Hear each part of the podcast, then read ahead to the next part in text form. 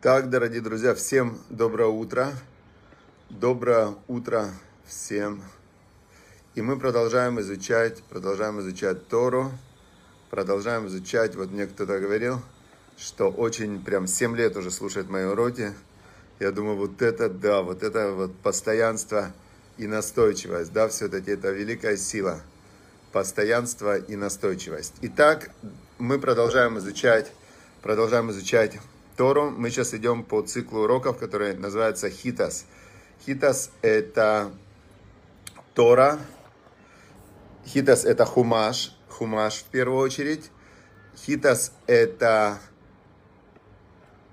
хумаш, Тейлим и Таня. Хумаш, Тейлим и Таня. И вот мы изучаем и Хумаш, и Тейлим, и книгу Таня.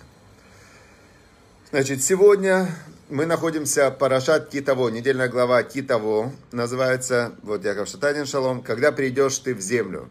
Когда придешь ты в землю, значит, э, и принесешь бикурим. С этого началась глава, принесешь первые плоды.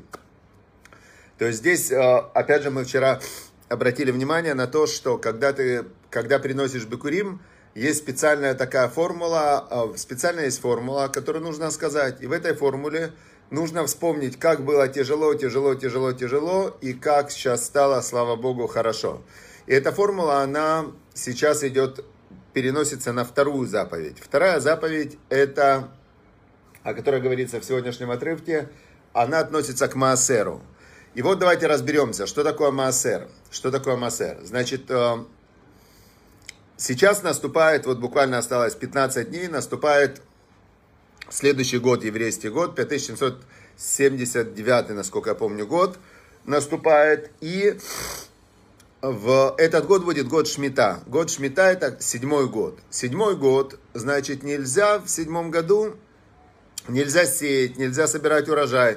Все нужно отпустить, и земля отдыхает. Это как шабатний год. Шабатний год, все.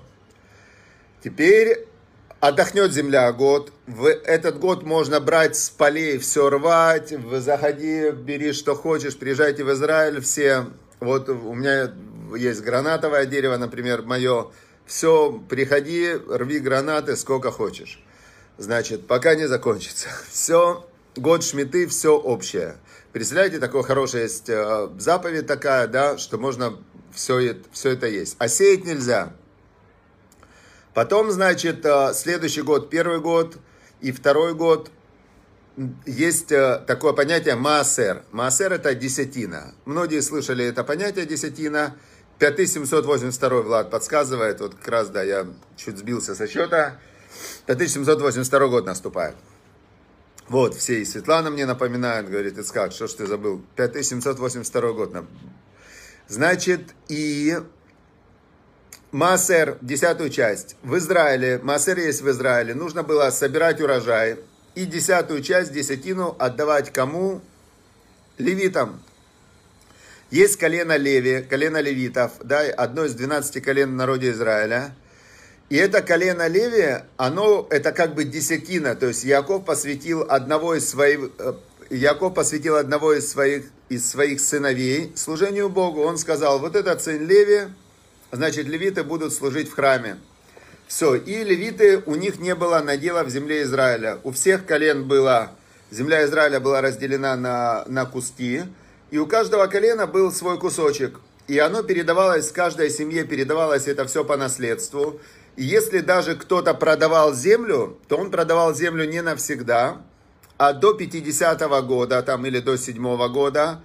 И, значит, сейчас, сейчас мы разберем, сейчас я расскажу.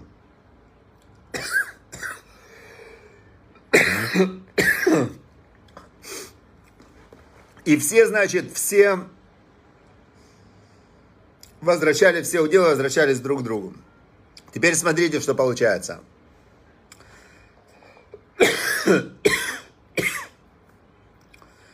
У каждого, у каждого, значит, э, у кого было поле, он должен был десятую часть отдавать все, я с, э, как раз сейчас на море с пробежки и как раз урок Торы. Хорошо, дорогие друзья. Так вот, возвращаемся. Значит, десятая часть, десятая часть от урожая шла сразу к колену Леви. Все, отдали. Колено Леви это было колено священников, им отдали десятую часть урожая. Они из своего урожая отдали часть коинам. Коины это, которые были еще круче священники, которые служили в храме. Левиты пели песни, они были, обслуживали храм, а коины приносили жертвоприношения. Теперь, а что хозяин поля? Хозяин поля, у него была еще то, что называется маасер шини. Маасер шини это второй маасер. То есть 10% отдали Леве. 10% нужно было поменять на деньги, продать, а деньги эти нужно было Масер Шини ели в Иерусалиме. На празднике шли в Иерусалим, у каждого с собой мешок денег, это десятая часть, представьте, вот у человека поля, он 10% урожая продал, взял деньги, и потом с этими деньгами идет в Иерусалим, и на эти деньги покупает, э, покупает он быка, и приносит его в жертву Всевышнему, значит, и потом собирает людей и говорит, спасибо Всевышнему, он мне дал вот э, хороший год, давайте съедим этого быка. И давай, значит, съели все этого быка, празднуют, поют. В Иерусалиме, чтобы было понятно, в то время, когда был храм, нельзя было быть грустным. Говорили, вот идет кто-то грустный. Сейчас, если без маски кто-то идет, ему штраф. А раньше кто-то, если идет грустно, ему говорят, смотри, в Иерусалиме нельзя грустить. В Иерусалиме это город радости. Служим Всевышнему, благодарим, радуемся. Хочешь погрустить, вот есть за, за пределами Иерусалима специальное место для грустных людей. Иди туда, погрусти и возвращайся.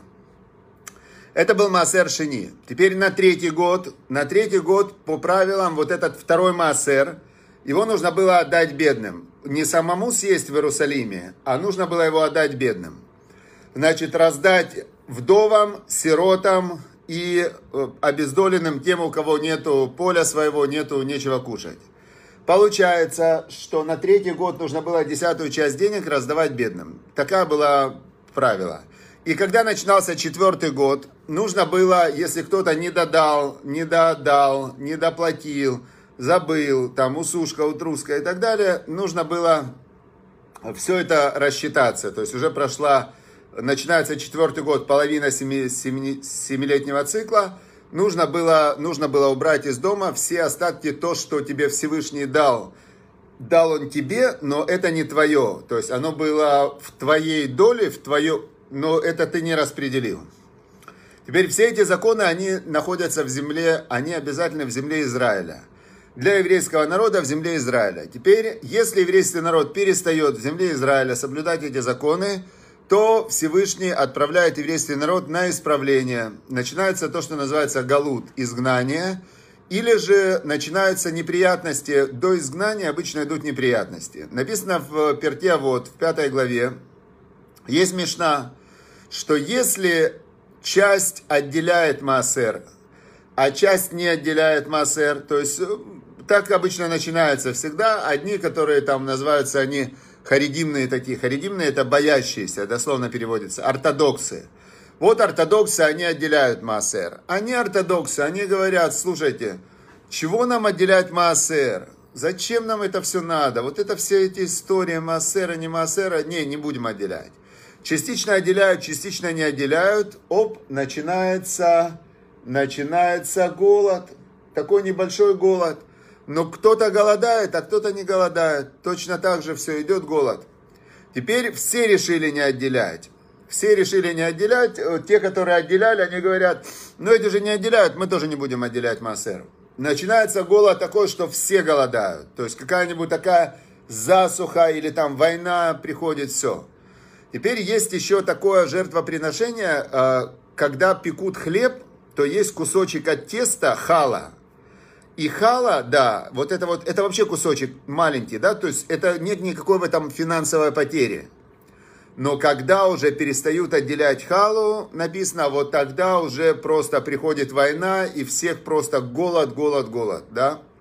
То есть идет всегда вот такое вот, э, идет э, все время Всевышний вначале предупреждает, предупреждает, предупреждает, в конце концов, бах, изгнание. Изгнание значит, из, вот сейчас последнее знание, 2000 лет уже длится, сейчас оно уже заканчивается, уже есть, опять вернулись в Израиль, уже большая часть евреев вернулась в Израиль, но опять же, вот сейчас год Шмиты, год Шмиты, земля должна отдыхать, и посмотрим, как, э, как это все будет. Мы посмотрим, Всевышний посмотрит. То есть год нельзя заниматься никаким сельским хозяйством. Посмотрим, как это будет, э, понимаете? А сейчас как раз мы переходим второй отрывок. Второй отрывок это Таня. Книга Таня. Значит, в книге Таня сказано как раз в этом году разбирается, в, в этот сегодняшний день разбирается, значит, э, отрывок, разбирается отрывок о чем? О, о том, что глаза Всевышнего, на, написано в Торе, что Всевышний наблюдает за землей Израиля от начала года и до конца года. И задает вопрос, задает вопрос э, как раз Баля Таня, он задает интересный вопрос. Он говорит, смотрите, говорит, а зачем говорить глаза Всевышнего от начала года до конца года? Почему нельзя сказать э, глаза Всевышнего над землей Израиля всегда? Зачем нужно говорить от начала года до конца года?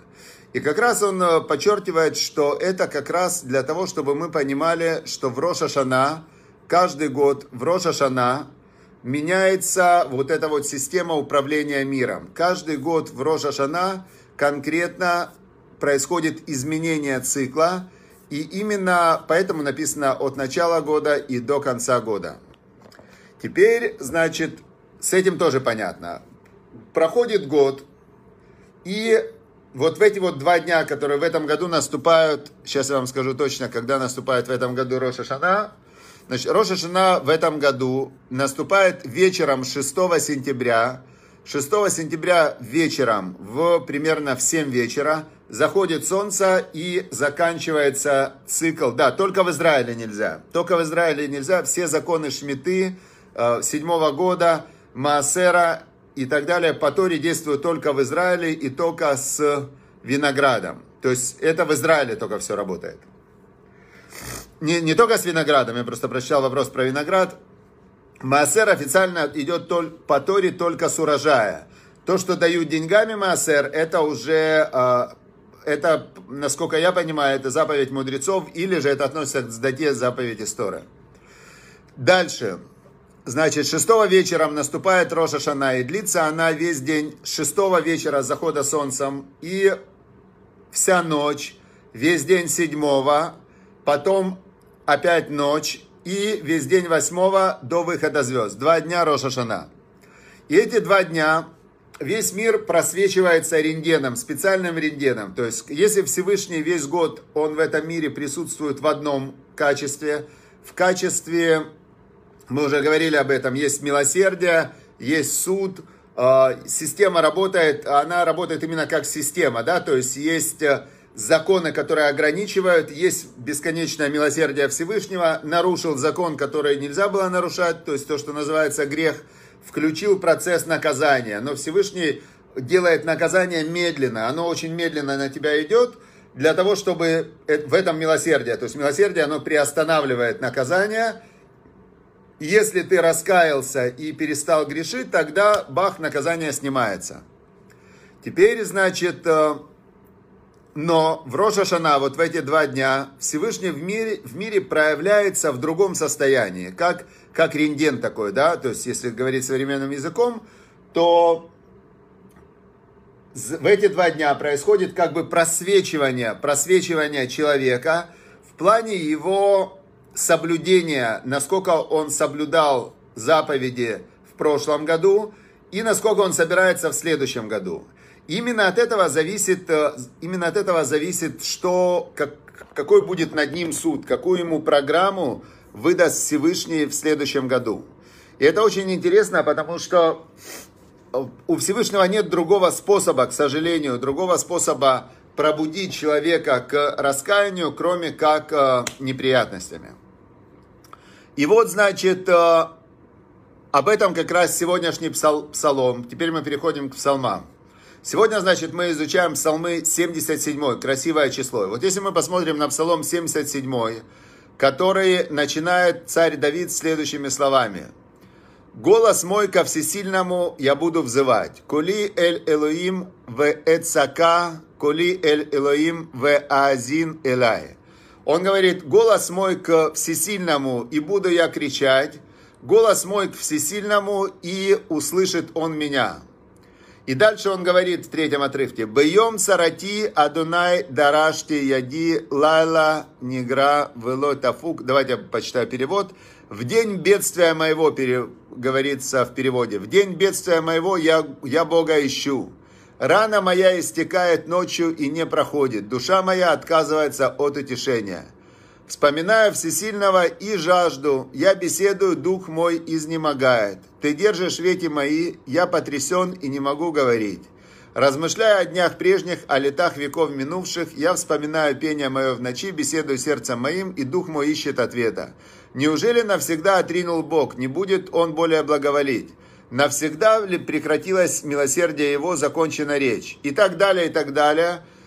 Я сказал, это страх мой, изменение десницы Всевышнего, вспомни о деяниях Бога и так далее. То есть в чем смысл почти всех псалмов? А, смысл всех псалмов в том, что царь Давид, он говорит, вот в день, когда мне плохо, я взываю к тебе по-настоящему.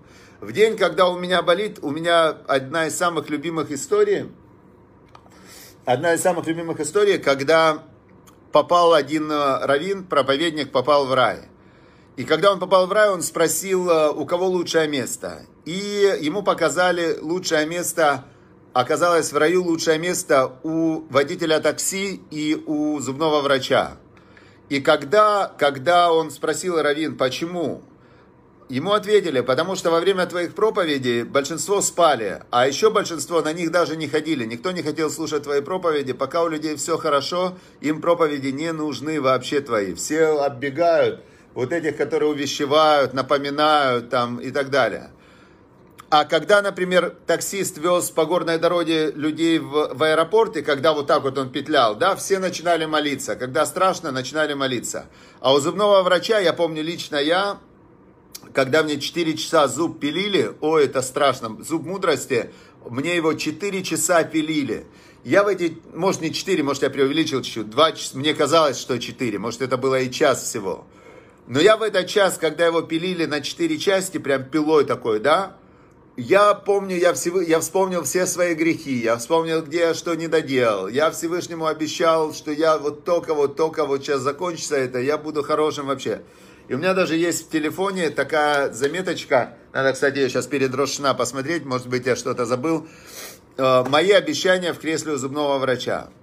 И вот приходится Всевышнему, приходится Всевышнему напоминать, что смотри, ты, Массер, должен был отдать бедным, да? Ты должен был отдать бедным, должен был. А отдал, что говорит, да не, я что-то не думал, что им плохо. Как-то забыл я про них, что им плохо и кушать им нечего. Да как, что правда кушать нечего? У меня все 7 лет было все хорошо, значит, было что кушать. А что, бывает, что нечего кушать? Бывает, бывает, что кушать нечего. А ты, значит, не хотел про это помнить, а вот теперь Всевышний приходится ему тебе напомнить. Должно же быть честно, да? И, к сожалению, Всевышнему приходится, есть в Талмуде, в трактате Брахот, это первый трактат в Талмуде, есть там э, такое такая, ну, в общем, одна из историй, там написано, что Всевышний три раза в день, он прям плачет. Он говорит, ой, ой, либанай. Он говорит, ой, говорит, сыновьям моим. Что говорит, беванатав, из-за их грехов, они их рафтиет бойти. Я свой дом должен был разрушить. То есть я, говорит, храм вынужден был разрушить из-за их грехов. Как же так? Это же как получается, что, понимаете? И у каждого из нас есть свой личный, личный со Всевышним, э, как, э, как э, личный такой разговор постоянный. И для того, чтобы не доводить ситуацию до плохого, нужно стараться, стараться в, не забывать, не забывать о своих долгах. О своих долгах, не забывать о своих, о своих обязанностях, да, можно так сказать. И так, то, что выражено в заповедях. И тогда Всевышний, Он будет с радостью давать нам награду, и с радостью будет, когда в Рошашана говорят «Ктива хатима това», что вас записали и запечатали в хорошие книги. И вот мы как раз сейчас приближаемся, поэтому я вам желаю «Ктива хатима това», чтобы вас записали и запечатали в хорошие книги. А для этого у нас еще есть время, 15 дней осталось сделать шуву, раскаяться, то есть сказать «Эх, я не, конечно, не доработал я в прошлом году, но доработаю. Нельзя быть злодеем в своих глазах, поэтому если мы что-то не, не дорабатывали, то это, наверное, мы просто забыли. Просто мы забыли или не знали. Вообще, э, значит, э, евреи Советского Союза, они по Торе имеют свой статус. Да? Статус евреев Советского Союза называется Маугли. Маугли или Тинок Шенежба, украденные дети. То есть вот эти вот все коммунисты и так далее, они э, это как воспитали волчьи стаи, да, поэтому, поэтому мы должны, к нам на небе очень, как Равыц, как Зильбер говорил, он говорит, если бы ангелов в 1917 году, самых чистых ангелов, отправили бы в Советский Союз, то они стали бы злодеями, потому что они бы там не выдержали, ангелы. Говорит, невозможно было выдержать. Так что все, всем Ктивава Хатиматува, надеюсь, что на небе к нам относятся со снисхождением, именно так, как мы относимся к своему окружению, чтобы мы к своему окружению тоже относились с большим снисхождением. Если кто-то что-то забыл, не смог и так далее, бывает, человек э, слабый, но главное, чтобы было хорошее намерение, чтобы у нас было хорошее намерение сделать следующий год годом такого сильного служения Всевышнему, годом благодарности, годом прославления Всевышнего, годом э, радости за все то, что Всевышний для нас сделал. И, значит, Всевышнему приятно делать дальше. Все, Ктивава Хатиматова.